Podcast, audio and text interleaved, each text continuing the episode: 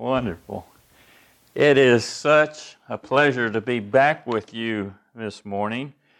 Uh, Bobby Blake uh, gave uh, Scott my name, uh, and uh, he emailed me and asked if I would be willing to preach this Sunday while he's at the Replant uh, Conference. And he said, By the way, we're going through the Sermon on the Mount, and for this Sunday, eh, we will be covering divorce.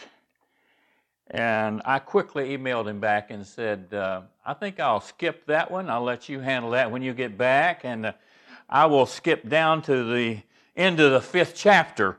And uh, he emailed me back and said, Well, that'd be good. What about uh, preaching on loving your enemies? And I said, That's exactly what I was planning on preaching. So uh, here I am. So I know you're probably already prepared for that sermon on divorce, but uh, you'll have to wait one more week. Uh, matter of fact, Bobby Blake texted me this morning, said he's praying for you this morning. He wants to send you his love and uh, and uh, that he's been praying for you and he's praying with you.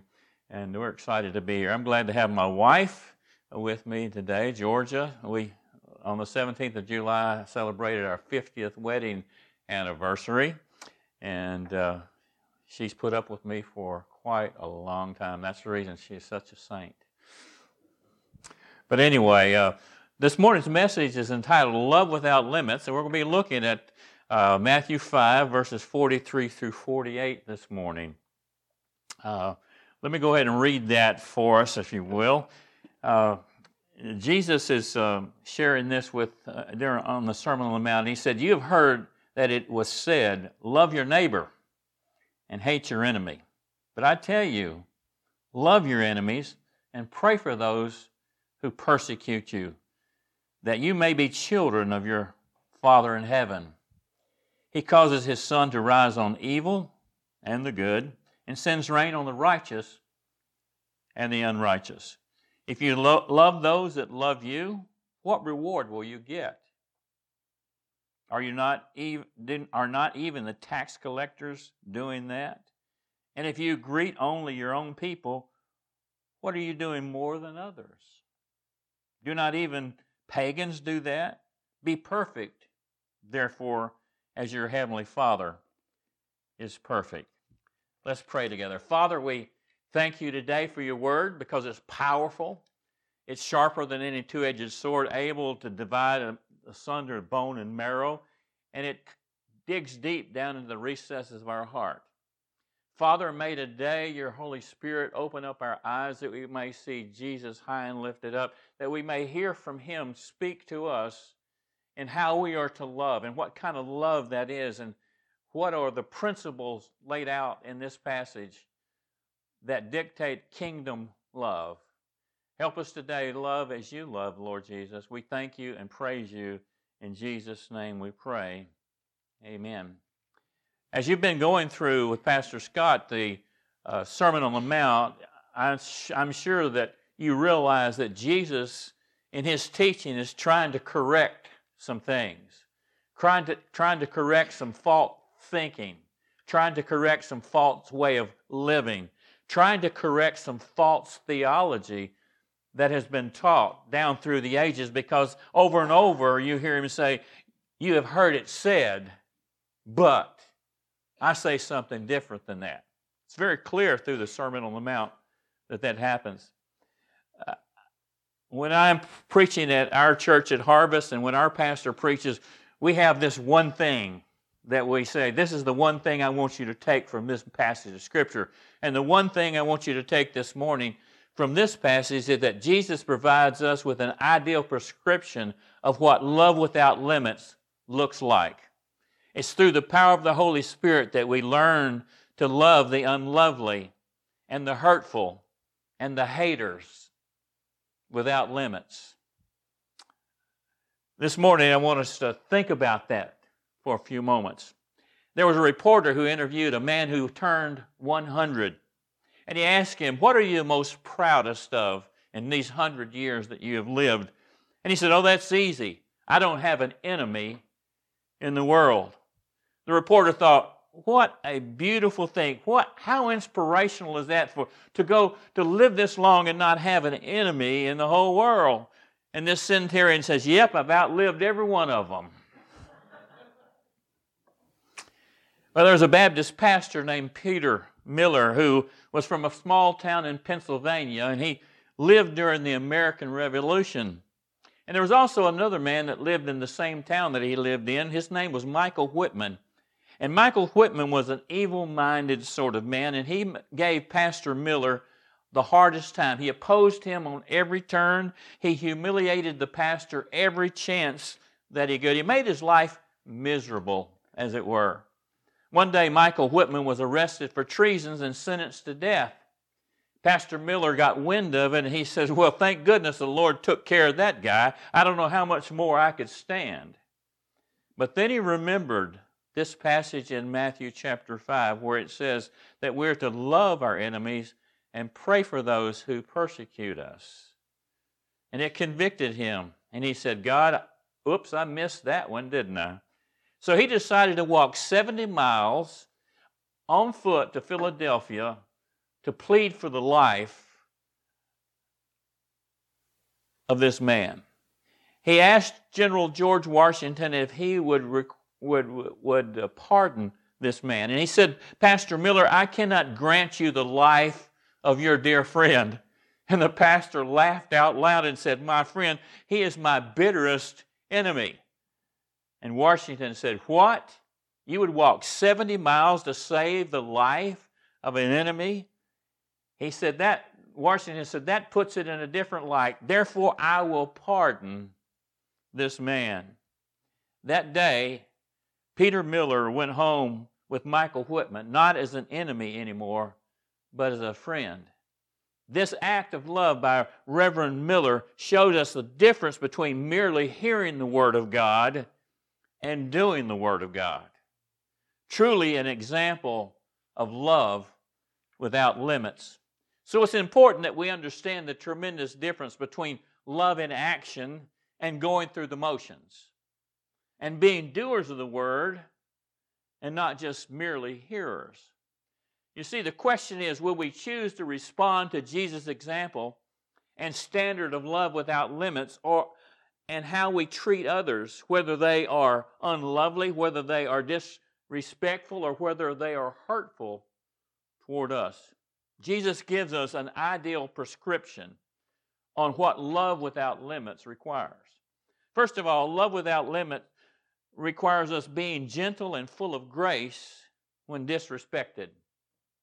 It's really easy to love your neighbor when they're nice, when they're quiet, and when they keep to themselves. It's even harder to love a neighbor, neighbor who's noisy and loud and a busybody and wants to know everything that's going on at your house. What we say in the South is they are all up in your business, and we really don't like it, do we? That's the hardest thing. But there's something even harder that's to love your enemies. Not just a nosy neighbor, but to love your enemies is the most difficult thing we can do. And those who treat you unjustly for no reason at all, those who are downright mean toward you and me, we have a hard time looking at those people with eyes of love. Yet Jesus, in this passage, is correcting the logic and the teaching and beliefs that were common in his day and time. He said, You've heard it said, or you've heard it taught, or you've seen it in action, but I tell you, there's a better way. It's a kingdom way, it's a God's way. And Jesus is saying to us that you may want to love your neighbor, and you, you probably do. You may want to be unkind to your enemy, and that's the way the world works. But Jesus says, I have a better way than that.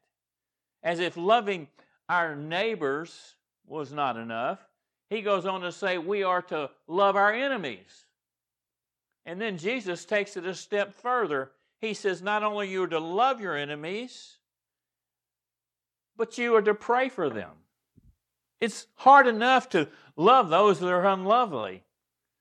But Jesus says, now you've got to pray for them Wow. Listen carefully to what Romans 12 20 says. If your enemy is hungry, feed him. If he's thirsty, give him something to drink. In doing this, you will heap burning coals on, his, on their head. Now, that's what we want to do. We want to heap burning coals on their heads, don't we? Well, that's not what Jesus was really saying. What Jesus was really saying is when they do wrong to us and we love them and meet their needs, it will stop them in their tracks and it will cause them to be hot as a $6 pistol because they do not expect anyone to treat them that way that they hate and they disrespect. One summer evening, there was a truck driver who stopped at a truck stop to get something to eat. And the waitress took his order and brought his food over to him. And she set it down in front of him. And when she did, three no good roughneck motorcycle gang members walked up and began harassing him. Not only did they do that, but one of the guys picked up his hamburger and took a bite out of it. The other guy grabbed a handful of french fries and started eating on them, and the other motorcycle guy picked up his coffee and began to drink it. Well, this truck driver got up from his seat, took his bill off the counter, went and paid at the register, and walked out of the restaurant without saying a word. When the waitress came back over from after taking his money, that the motorcycle guy said to her, Well, he wasn't much of a man, was he? And she replied, I don't know about that, but he's sure not much of a truck driver because he ran over three motorcycles on his way out of the parking lot. Well, that's not what, quite what Jesus was trying to teach here. The real principle here is that Jesus is addressing how a child of God should respond to blatant acts of disrespect, like the motorcycle guys. In fact, he's telling us to stand up against such disrespect. With great strength and wisdom and effectiveness, it is called love without limits, even when we are not loved by others. You see, as Jesus proved for all eternity that on the cross, radical love defeats blatant disrespect when he said, Father, forgive them, for they don't know what they're doing. You see, at any moment during Jesus' beating and flogging and having a crown of thorns placed upon his head and his nails driven through his hands and his feet, he could have come called down 10,000 angels and wiped out every single person that was disrespecting him. Yet he looked up to heaven and said, Father, forgive them. they really don't know what they're doing. That's truly love without limits. You see, it is communicating to those who disrespect you and those who come against you that you may tra- think you're hurting me, but you really don't know that I'm not the one who has the power to bring judgment against you. The Bible says, Vengeance is mine, says the Lord of hosts. And you see, our reaction usually, a lot of times, is not in love, but is in run over motorcycles. Our reaction many times is to get even and not love the person. A number of years ago, we, after Georgia and I got married, we uh, lived in an overhead apartment, uh, over a garage apartment, and we finally bought our first house in Memphis. And after a few years, we bought a house out in the country. We were on the country life. We were we were on a farm, you know. We were we're country people. And it was a it was an old rundown house that a, a carpenter had that nothing was fixed on it. and uh, we it, we had about a half an acre and a little pond in the back. Well, shortly after we moved in, we had septic tank problems, and we called a septic company, and they came out, pumped out our septic tank, and did the job, gave the bill. My wife paid the bill, and I got home and I said how much was uh, the bill for the septic tank? And she told me the amount, and it was twice as much as they had said. And so I gave them a call and said, uh, What's going on here? And they said, Oh, we, we, we pumped out a thousand gallons out of your septic tank. And I said, That's funny. We have a 500 gallon tank. And they said, Oh, no, we pumped out a thousand gallons. And I asked my wife, How many loads did they make? They had a 500 gallon truck. She said, Oh, they only made one. He cut our bill a little bit. I, I was really not happy about that. But about a few weeks later, I found out that somebody firebombed his truck. Vengeance is mine, saith the Lord hosts. You see, we don't have to get even. We just have to love unconditionally without limits. You see, we recognize that a lot of people are not born again and they come out at us at anger, but we who are born again must come back to them with love, loving them instead of retaliation, instead of getting even. Well, the second thing that Jesus teaches us about love without limits, it says, love without limits covers a multitude of sin of others. You see, 1 Peter 4 8 says, above all, love each other deeply because love covers a multitude of sins. I found this in a modern translation from Proverbs 12, 10 12 says, Love can overlook a lot of stuff and accept folks as who they are, lost and in need of a Savior. We all know that only Jesus can forgive sins, but love covers a multitude of sins. You see, those who are lost and sinners act like sinners. You realize that? That's the way they're at. I, have done a lot of counseling over the years with people who talk to me about their wives, their husband, or their children, and they start tell, telling me, I can't believe how they're acting. I can't believe how they're living. I can't believe what they're doing. And I say, Are they Christians? I say, Well, no. And I said, Well, they're just living like they're supposed to because they don't know any better. They're sinners, they're lost, they're outside of Christ. What Jesus is saying is that if we just love like those that love us, we're no better than the unbelieving world. No better than those who do not know Jesus. Even the unbelieving world loves those that love them. He goes on to say, How hard is it to love someone who does nothing but love you in return? It takes no energy to love the lovable. We have no reward from our Heavenly Father from doing what comes naturally. He says, even the evil IRS tax collectors in Jesus' days love the lovable. You know, it, it had nothing's changed for 2,000 years. IRS people are, are still despised, aren't they? You see, even the crooked people in Jesus' days that extorted money from the poor every single day loved those that loved their little crooked hearts. Back in the South, we used to, if you can't see anything good about a tax collector, say, well, bless your, bless your heart. the world says prayers differently than we do. The world may say a prayer like I've heard many years ago that goes like this Lord, bless me, mine, and ours, and forget the rest. That's the kind of prayer the world prays. Or what about this prayer? You get all you can, can all you get, sit on the lid and forget the rest. That's the attitude of the world. It's not what Jesus said, but it's what the world says. You see, we are to be kind to one another. We are to be considerate to one another. We are to welcome one another as Jesus would. You see, if we're only kind and considerate to those that love us and those who welcome us, how much influence are we going to have to carry out the biblical command to be kind one to another and love our neighbor as ourselves and to evangelize the whole world? And to take it one step, one step further, how are we to show brotherly love to strangers? I used to hear this phrase growing up you don't want to associate with them because they're not our kind of people. Have you ever heard that before?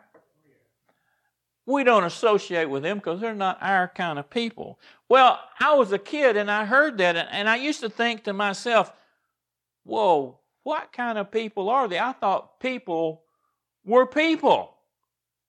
But according to the adults that were saying this, they undoubtedly knew a different kind of people than I did. You see, the Pharisees didn't associate with certain kind of people. Remember in the New Testament? And guess what kind of people those were? They were sinners in the eyes of the scribes and Pharisees. But what kind of people did Jesus come to show his love to?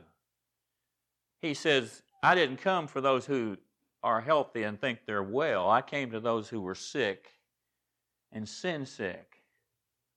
And that's the kind of people we're to be associated with.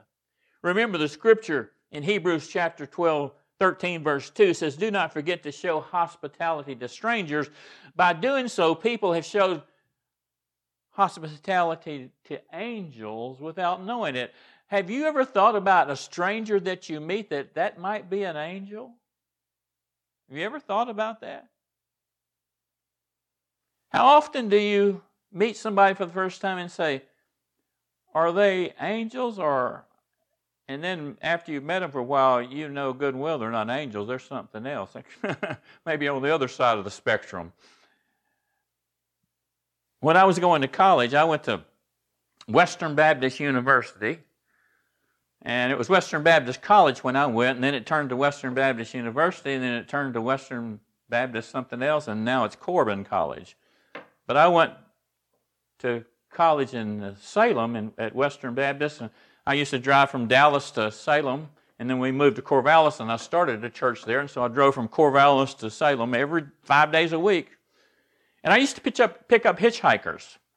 That was before the times we live in now. I wouldn't dare pitch up a hitchhiker. I was by myself, so I felt comfortable picking up a hitchhiker. And I, when I picked them up, I thought, I have a, a captive audience. And I began to witness to every hitchhiker that I picked up. I thought, if they're going to be in my car, get a ride, and burn up my gas, they're going to hear about Jesus. Well, one day I picked this guy up, and he, he looked really scraggly. He had long hair, and his clothes was kind of tattered. And I began to witness to him. And we hadn't gone very far till he said, I think you need to let me off here. So I pulled off to the side of the road and let him out.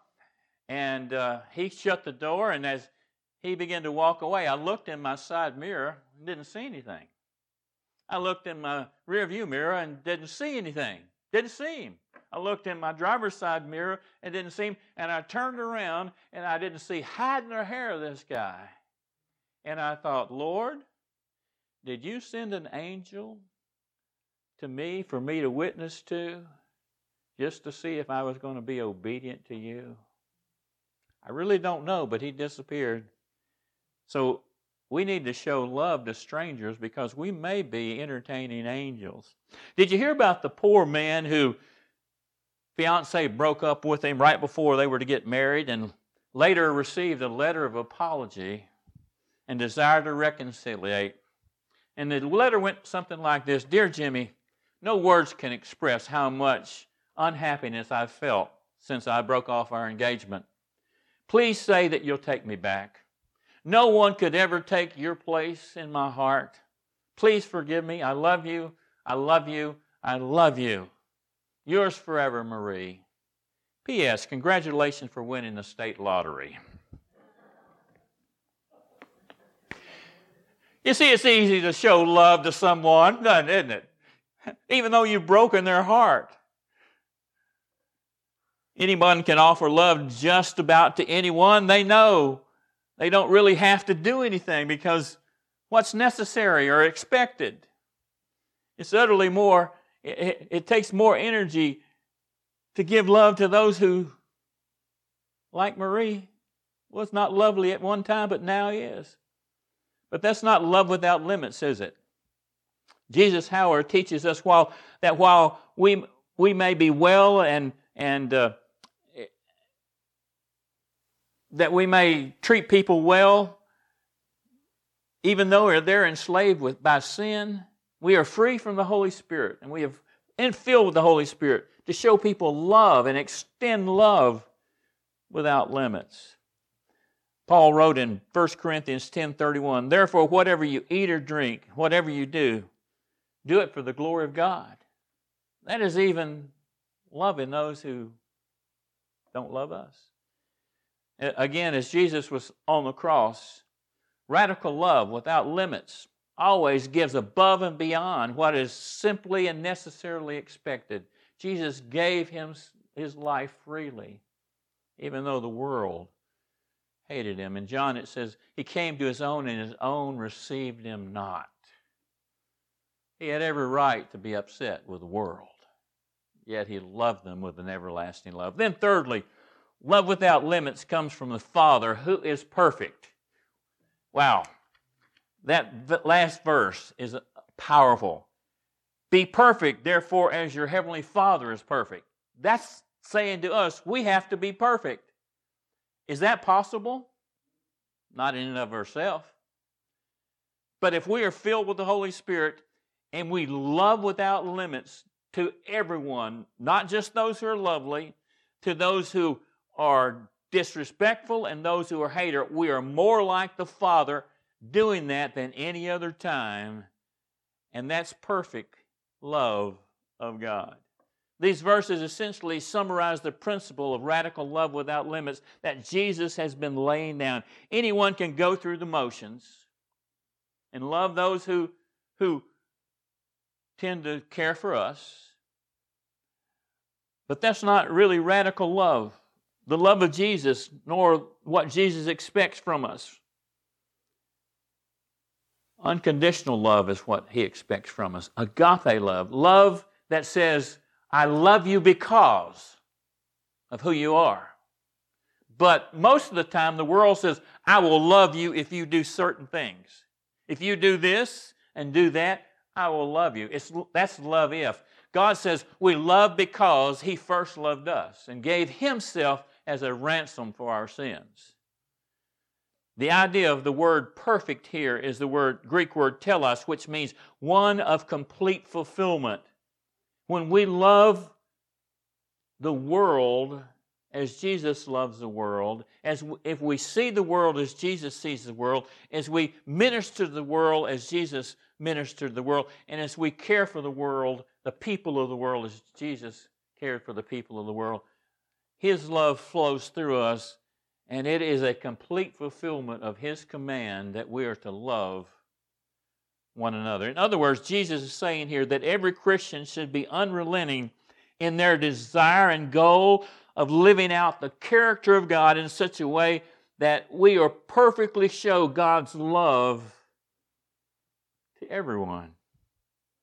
That unchanging character, unconditional agape love. Love even though it's not deserved. Love even though it is not merited love even though we're shaking our fist in the face of God. He loves us. He's, in the Old Testament, it says, For I have loved you with an everlasting love. How can we show perfect love without limits? It's by treating others as Jesus would treat them. It's going the extra mile. When someone asks you to go one mile, you go two. When someone asks you for your coat, your shirt, you give them your coat. You see, it's going over and beyond and above what is required. You see, the Pharisees found out that it was impossible to please God by human efforts.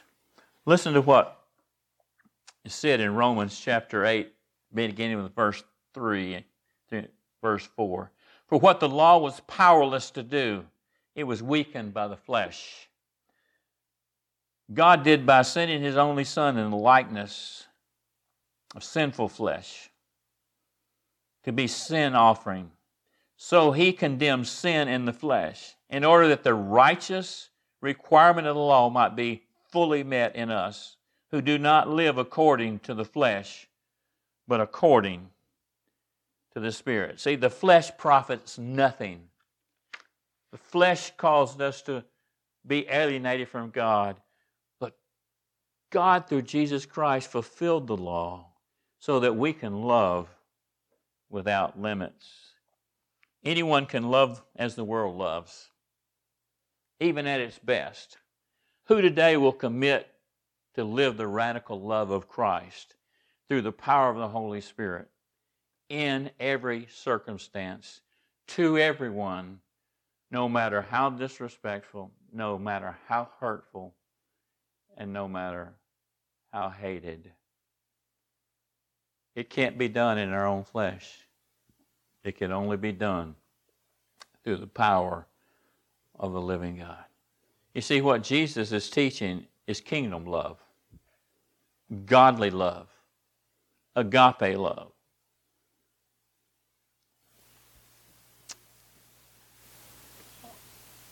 At our 50th wedding anniversary celebration, we had it on the 18th, the day after our anniversary. We had a band that came and played at our celebration, a 60s band. They were all Christians. They, they all went to uh, Calvary Chapel in Cottage Grove, and their pastor was the leader of this band, and they sang 60s music that George and I grew up with. And uh, one of the songs, I believe they sang the Beatles song, uh, all, all You Need Is Love. Some of you may remember that song back in the 60s. It goes like this All you need is love. All you need is love. Love, love, love. All you need is love. And they were right. They were exactly right. That's all you need. But you need the right kind of love. The kind of love Jesus taught here in Matthew chapter 5. All we need is kingdom love so that we can love without limits. This morning, I, I trust that God has convicted your heart. I'll just be honest with you. This passage touched me. Sometimes when your preacher prepares a message, it touches his heart more than it does your own. I, truth in advertisement, as I was preparing for this sermon this last week, God convicted my heart of something that I, I have to deal with. And I asked Him, Lord, I can't deal with this. In Eugene, Oregon, we have a tremendous homeless population. And because of the homeless population, they tend to camp out wherever there's a, a place. Any open space, there's tents pop up, and there's trash everywhere. Our end of town, we drive down River Road, and there's tents on either side, and there's trash everywhere. I have a, I'm, I have a hard time with it. I had to just confess it to God. I said, God, I don't love these people like you do. I don't have the heart for these people like you do. You're going to have to do it through me. Even though they've never done anything to me, I just don't like all the trash. I don't mind the tents. The trash is what really it's made our city just really unlovely. And as I walked, I said, God, you're going to have to give me a heart. The kind of love that I'm going to preach about on Sunday to me for the homeless population. And I got real convicted. And I trust today there's probably someone or something in your heart and life that needs to come under the umbrella of kingdom love. So this morning, may just right where you are, do we have a song of invitation? Right where you are, just ask God, is there someone or something that I need to place before you that I'm not loving like you want me to do? Christ in me, the hope of glory, Christ in me to love as Jesus loves. Let's pray together. Before I do, thanks for the opportunity to be with you this morning. I trust God's special blessing upon you this week. Let's pray together. Father, thank you for your word because your word teaches us and corrects us and rebukes us and instructs us. Lord, I pray today that we can go from this place encouraged to love as Jesus loves, to see as Jesus sees, to have compassion as Jesus has compassion for the sins of the world. Luke 19:10 Jesus said the son of man came to seek and to save those who were lost. And the last time I checked it was every single person that ever walked this earth besides the Lord Jesus. I pray God today that we would see uh, people as potential church members and people of God, that we would love them, even though they're living just like the world lives, that we could uh, compel them because of our love to come to know Jesus Christ as their Lord and Savior. Thank you for this time of worship together. Pray, God, that you would just use this congregation in a mighty way. Pray for Pastor Scott Stewart, Lord, and you pray you would use him in a mighty and powerful way as this church moves forward in this community. In Jesus' name we pray. Amen.